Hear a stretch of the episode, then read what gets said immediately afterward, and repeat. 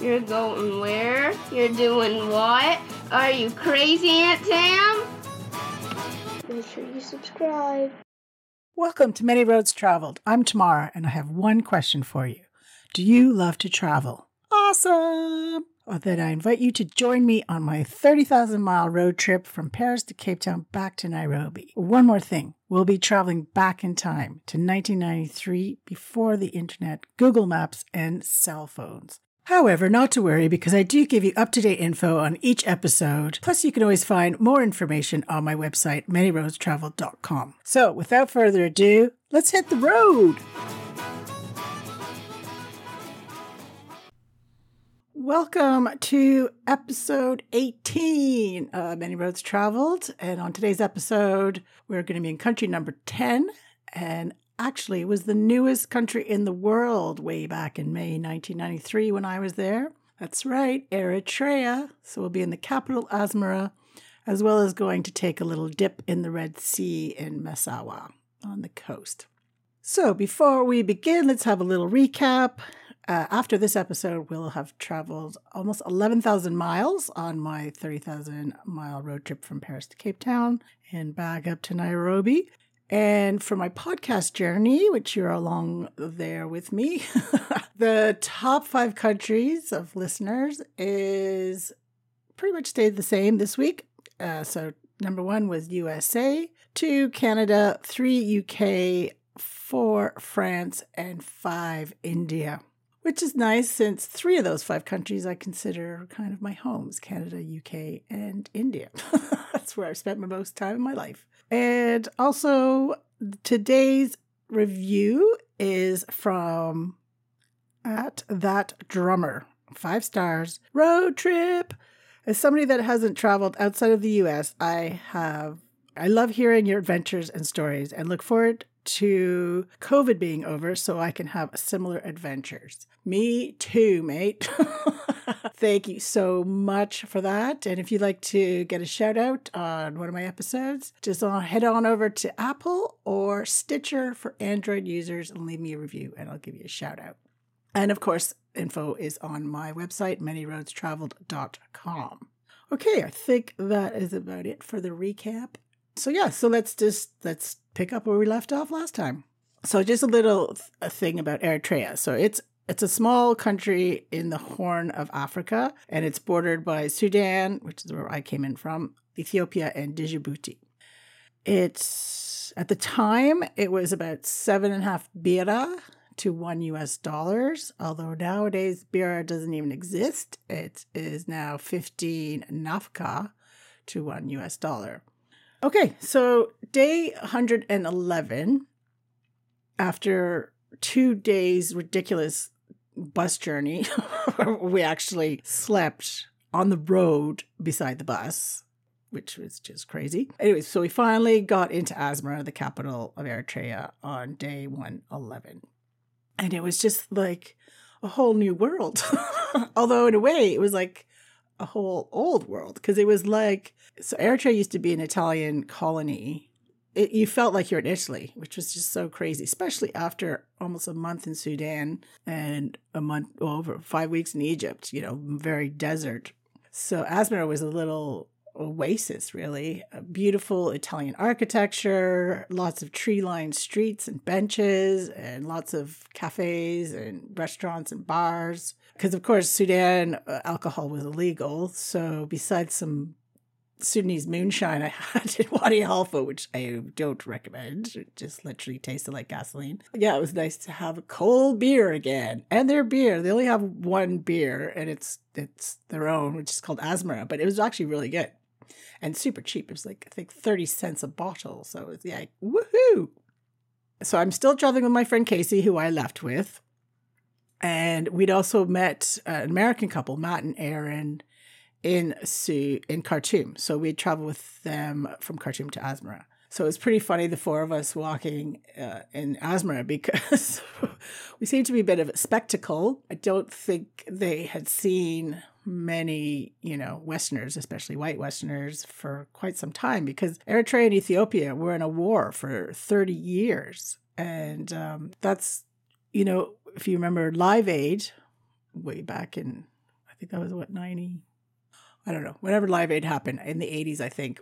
I do remember watching it on T V, though. Um, but that huge charity was for victims of this war, Eritrea and Ethiopia. So it was for that area of the, of the world. But like I said, they had declared independence. You know, the people were super happy. I think like ninety-nine percent of them voted for independence from Ethiopia. So it was a really awesome mood, obviously, in the city. And yeah, their Independence Day was, was coming up. So it was it was just an awesome vibe, actually. And it was much cooler as well. So the, the weather was perfect. It was like between twenty-five and twenty-eight Celsius. And nighttime it cooled, so it was, it was a lot easier to sleep. Like I said, Sudan was like the hottest weather. I mean, it was in the forty, mid forties Celsius plus humidity, which put it into the fifties. I think the hottest day, fifty-seven to fifty-nine degrees Celsius. It was like living in a sauna. It was ridiculous. Anyway, so we, we Casey and I walked around. We found a hotel, probably one of the best hotels we'd stayed in, actually the whole trip so far. It was this beautiful old wooden, like I said, Italian architecture. So this wooden hotel. And our room, I thought we had the presidential suite. It was like huge. It had two double beds, an attached bathroom. There was a sink and tables and chairs. And then this huge balcony that oh, had a really lovely view over the city. Yeah, it was luxe. I mean, like remember, I slept on the road a couple nights prior. So it was super. Uh, and then we went out for dinner. And the Italian influence continues. And again, did not have a lot of food, or at least a variety of food, through the whole almost month of Sudan. But yeah, we had spaghetti and salad and garlic bread and, like I said, cold beers. And that only cost, uh, I think, two dollars for all of that. Three beers, spaghetti dinner, salad, garlic bread, two bucks. I'm going to love this place already. And it was also quite nice to get out of Muslim countries, because we've been in Muslim countries since Turkey. I love Muslim people. That's nothing, you know, nothing against them at all. But it was just nice, especially as a woman, to just not have to worry about my dress, you know, what I'm wearing. And just, like I said, a bit more relaxed and get beers. So that was always nice. So day one hundred twelve... had breakfast, so I think I had breakfast. Like I said, there's loads of little cafes. And everyone's, like, it was surprising so many people could speak English. And all the menus were in English, too. I mean, it was their local language. I mean, there's quite a few local languages in Eritrea. I think there's like nine. But I had learned a few words in Tigrinya from when I was in Karen, staying with the four ladies there, which who were so nice. Obviously, catch up my my past episodes, so you can, you know, come along on the trip the whole way. So yeah, so I had breakfast, I had an egg sandwich, tea, and juice, and it was fifty cents. I was like, woohoo! So, and then I decided I was going to, because it was uh, to call one of my best friends, Tammy Murphy, well, I call her Murphy, to wish her happy birthday. So I went to the post office, spoke to the guy, asked how much it was going to be, and I thought he said, it'll, for four minutes, it'll be twenty-five birra. So that was like four dollars or something like that. So I'm like, okay, that's fine. So called Murph, but she didn't, she wasn't home. So I spoke to her sister, Tracy, who was like my big sister anyways. So caught up uh, with her, which was nice. And then I asked her to, to call my mom to get my mom to call me at the hotel. Cause I haven't spoke, I hadn't spoken to my mom for about seven weeks at this point. So I knew she was probably pretty worried. But yeah, so it's nice to talk to Trace. And then after my four minutes, I went to pay, and he was like, oh, no, no. It was like seven or whatever I said, four dollars a minute. Yeah, it was not four dollars for four minutes. It was four dollars a minute, and you spoke for, I don't know, five minutes. So he wanted like over twenty dollars American. I'm like, what? No, no, no, that's not right. So I was like, well, he, he was like, well, I'll get the manager and speak to him. So I did, and I pled my case. I'm like, this is ridiculous. I would not have called. Like, that's all, that was what I was spending in two days. Like, that's crazy. So I kind of, you know, sweet talked him into bargaining because, like I said, I'm very good bargaining. And I got it. We met kind of in the middle. So I paid half of that, which was okay because, like, it was nice to talk to someone from home anyways. So after that little bit of a hoo-ha, went for dinner. went for dinner with the Americans, Matt and Erin. I mean, I really liked Erin. She was so sweet, but Matt was getting on my tits. Like, he was just super patronizing, arrogant American dude who I was getting fed up with, to be honest. And I kept thinking, what are you doing with him? Because she was so lovely. Anyway, so we had, had I think we had aubergine, par, like Parmigiana aubergine or eggplant. Uh, it was so good. Like I said, I was just loving the food. Because I'd hardly hadn't eaten much last month, my stomach had shrunk. So even though I'm like, this food's so good, I couldn't even I couldn't eat a lot, which kind of sucked, but it was good. So yeah, I just went back to our luxury hotel room and waited for my mom or Tammy, the Mur- like Murph, to call me, but no go. So I thought that was pretty weird. I then I was like, well, maybe they just don't have an international code because they're a new country. I don't know. So didn't get to speak to my mom still. So the next day, one hundred, day one hundred thirteen, my Walkman, which, remember, back, this is nineteen ninety-three, so you had tape cassette Walkmans. That was, you know, the highest tech you could get, really, back then. And it was playing up. So I went to, found a shop that, see if he could fix it. And, you know, he said he did. But, of course, I got back and it wasn't fixed. So that was super annoying because having tunes really, really is huge. And especially when I'd, you know, you're on long bus journeys, or I'd go off on my walks by myself. Like, my music was, it still is super important to me. So that was really super annoying. So yeah, just like I said, strolling around the town, like it was, you know, very nice town. And uh, of course I had to buy an independence t-shirt, you know, Eritrean, so Eritrean independence t-shirt. So I don't know, that was about five bucks, but you know, you kind of had to, man. It was so cool being there at the time. And then, um, yeah, we grabbed some more, grabbed dinner. And then Casey and I went to th- this concert that the U S government had put on, you know, because of their in- independence. And it was the Kenny Neal's Blues Band, who were there from Louisiana. And it was rocking. It was only like, I don't know, dollar, just over a dollar, or maybe a dollar fifty to get in. And beers were only thirty cents. And yeah, it's just, it was amazing. And there was actually quite a few international journalists there too, you know, for Independence Day. And all the locals, like I said, were super happy. You know, the war was over, they got their independence. So it's just amazing party atmosphere, vibe kind of to it. And then Kenny Neal's like got into the audience. He was playing his guitar into the audience and he came right next to me. And so, of course, I had to accompany him with my air guitar. So we were rocking out together. It was hilarious. I really felt like I was back home, like at a gig. It was it was great. It was such an amazing night. Much needed uh, to have some fun, especially after last month or so of hard traveling. So yeah, super, super great evening. Uh, so the next day, day one hundred fourteen, we got up back to the early starts, got up about quarter after six because we wanted to go to Massawa, which is a, a town on the coast. So it's the Red Sea. So got a bus there, it took about five hours. And the drive was absolutely beautiful because you, you gradually descend up into the mountains. So, you know, it's super green and, and, you know, the air gets cooler too, which was nice. Uh, and then to, and then it kind of plateaus when you get to near the sea. So it was, that was, a, and it was a good bus too. So it was a nice five hour journey. Got to Massawa and then we... It was like, oh, wow, this is what war does. Like Massawa, the whole town was bombed out pretty much. Almost every building had some sort of damage to it. Some were just completely destroyed. There was loads of like potholes in the roads. But again, you know, the people were still happy because, you know, the war was over and independence and all that. But it was it was pretty, yeah, shocking to see what war does. You know, and that's just structurally not to the people that live there, actually. Anyway, so we ended up getting a taxi out to the beach, which is about ten kilometers from Massawa. There was like several like resorts along the coast, but only one or two were open. But I had brought my tent, so we just went down to the beach down from the resorts and pitched the tent. Because there was no, like we were the only people on the beach, basically. And yeah, no other Westerners there. I mean, like I said, the most Westerners were the journalists that were in Asmara, the capital. And we hadn't met any other travelers, except for Erin and, Mar- and Matt, for weeks.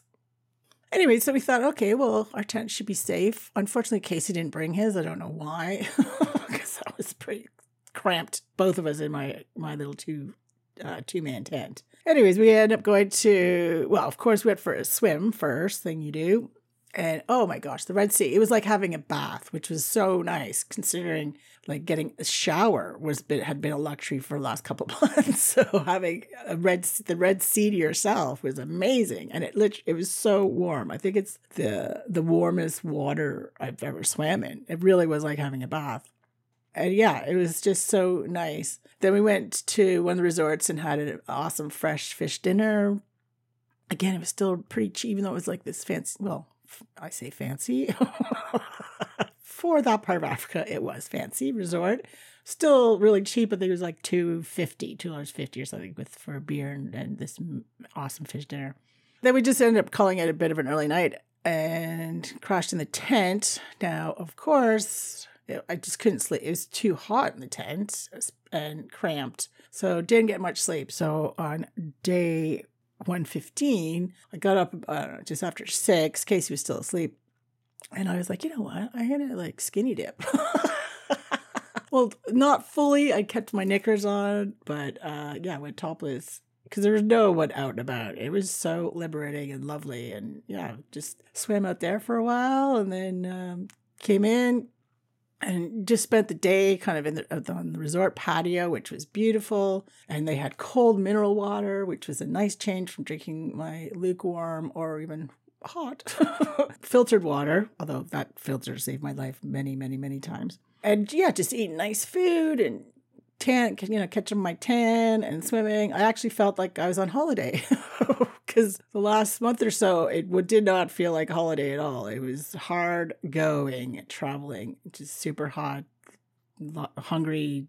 Yeah, just not great. But yeah, so it was just nice to have a couple days of feeling like I was actually on holiday. Because remember, if you listen to my intro episode, I this trip wasn't my plan. It was Casey's plan. He talked me into it. My plan was to go to the Caribbean and yacht hop or yacht hitch. So trust me, for that month in Sudan, I thought about that quite a lot. You know, don't get me wrong, like looking back now, yeah, it was a huge sense of accomplishment doing this trip. Uh, especially in case he didn't. Uh, and, I, you know, Africa will always, always have a special place in my heart for sure. And and just that I lived through it, to be honest, is, a, it is an accomplishment in itself. So that that night, well, like late afternoon, these two, you know, official, well, they said they were official tourist people. I don't know what that means. But they're like, oh, you can't, it's illegal to pitch your tent on the beach. And we knew the resort was a lot more expensive than we've been paying. So again, the old sweet talking came in and I was like, oh, come on. And he was like, okay, you know what? Listen, it's okay. I'll let you guys, because we're only there for one more night, but just move your tent closer to the resort so security people can keep an eye on you. So they're actually worried about our safety, even though I felt Eritrea was super safe, but you know, just precaution. So we just did that. So we just pushed, we pitched our tent further, kind of just outside the resort on the beach. So that wasn't a problem. See, super nice people. And so the next day, day one sixteen, we we just hitched a ride actually from the beach back into the city center, Massawa, and then got our bus from Massawa back to Asmara because we left most of our stuff in the, you know, our hotel there, Victoria Hotel it was called. Although the only bad thing was I really burnt my back quite badly. So I went a little bit too crazy, I guess. Just had our last night in Asmara and just soaked in the vibes and stuffed our faces with more Italian food. I think we had a pizza and shared some spaghetti and salad and garlic bread and, and actually got a bottle of red wine, which was nice. And like I said, it, you honestly felt like you were in a little Italian town, not Africa. It was so strange, but really nice. Okay, and then the next day, so day one seventeen, now, if you've listened to my past episodes, you know this is the final step coming up. This is the one we're super worried about because legally and technically, the land border from Eritrea and Ethiopia was closed. You could fly into Ethiopia and you could leave by land into Kenya or Eritrea, but you had to fly into Addis Ababa, which made zero sense. So we had to, you know, buy some tickets, flight like flight tickets in Sudan, in Khartoum, to get our visa, and then we refunded our tickets, got our money back. But on our visa, at the very top, it did. It, there was a stamp that said air only. So we were super worried about that. I, I kind of did a bit of, not forgery, because that's illegal. Let's just say I spilled some candle wax on that page of my passport and put a bunch of dirt over it to kind of hide that. Anyway, so this morning we're up early, and this was it. We were going to the border with all of our fingers, toes, knees, finger, toe, I said those, fingers, toes, and knees crossed. Because, you know, the main goal of the trip was to get from Paris to Cape Town by land. So this could be a major problem if we weren't allowed in. However, you're going to have to wait till next week to find out what happens. Sorry. Yeah, so my closing remarks on Eritrea. I absolutely loved Eritrea. It was probably my favorite country in Africa so far. I mean, I loved what I saw and did in Egypt for sure, but the, the harassment by the like local men especially was just, it kind of was detrimental to my experience in Egypt. But yeah, I mean, what I saw and did was amazing. But for just all around everything, like accommodation, food, the vibe, just, I loved Eritrea. It was like, at that point, it was my favorite country in Africa for sure. And it was cheap too. I think it was probably our cheapest country at that point. And now it's time for Tam's Top Tips. Okay, so tip number one is, well, it's not, this isn't kind of going to be more tips. It's just giving you an update of the situation in Eritrea now, which is very sad to find this out. Basically, the first president of Eritrea, like I said, I was there for independence. So their Independence Day is May twenty-fourth. And their first one was in nineteen ninety-three. Well, he's turned out to be basically a complete dictator a-hole, basically, uh, you know, and I, I it makes me so sad because, you know, the people were so happy at the time, but I bet, I guess apparently in his twenty-six years of being a dictator slash president, there's like no civil rights, there is no legislator le- legislation, there's no judicial, like independent judicial rights, there, like it's a dictator. It's what, I guess now Eritrea is known as the North Korea of Africa, which is heartbreaking. And they'll just arrest people, you know, for whatever, not even tell them many times, and throw them in jail for years, or even they just literally disappear, never to be seen again. And also, it's law that every every Eritrean at the age of eighteen has to do at least two years of military service. But many of these people could kind of shift over to civil, you know, working privately and publicly, building things as forced laborers. And also with the, when they get arrested, there's a lot of, like I said, torture, and people go missing or just get killed. It's it's so sad. And I guess twelve percent of the population of Eritrea has left. So they have a high concentration of refugees around, like Eritrean refugees around the world because of this bastard, basically. And also in the war with Eritrea, like a third of the soldiers were women too. It's rather heartbreaking. So if you, like I have a problem going with co- to countries with it, like that moral problem, obviously. I don't like to support dictators in any which way. And that's the reason why, for example, I have never, I haven't been to North Korea or Russia or China. And I'm actually, uh, my degree's in Chinese medicine. But I fell in love with Tibetan people, and plus, you know, China's done a lot of other pretty bad crap, like especially human rights. So yeah, I haven't been to, or will I go to those three countries until the leaders now are out of there and the, the, the regime changes. So I, you know, I'm so happy that I got to go to Eritrea at the time I did. You know, it was very, obviously it sounds like a very narrow window, basically from war to dictatorship, a couple months of sanity and peace. However, if you did want to go to Eritrea, it is possible. It's a lot, it's quite difficult, and it's way more expensive now. And you have to apply for your visa months in advance, and because you need to get a letter from the government, Eritrean government. And even if you, you can't, it, it is slightly possible to get a visa when you land, and you also have to fly into Eritrea, to, in, only into Asmara. So if your country didn't have an embassy, an Eritrean embassy, you can get a visa on arrival, although you need that letter. You still need that letter from the government. And it's a seventy U S dollars for the visa. And then if you wanted to literally go anywhere, you need to get a permit from the Ministry of Tourism for each place you wanted to go to. So like mostly the place, uh, we were in a small little border town, but where we spent time was Keren, Asmara, and Massawa. So you'd have to get a permit for each of those three places. And you have to carry it with you at all times because I guess it gets checked.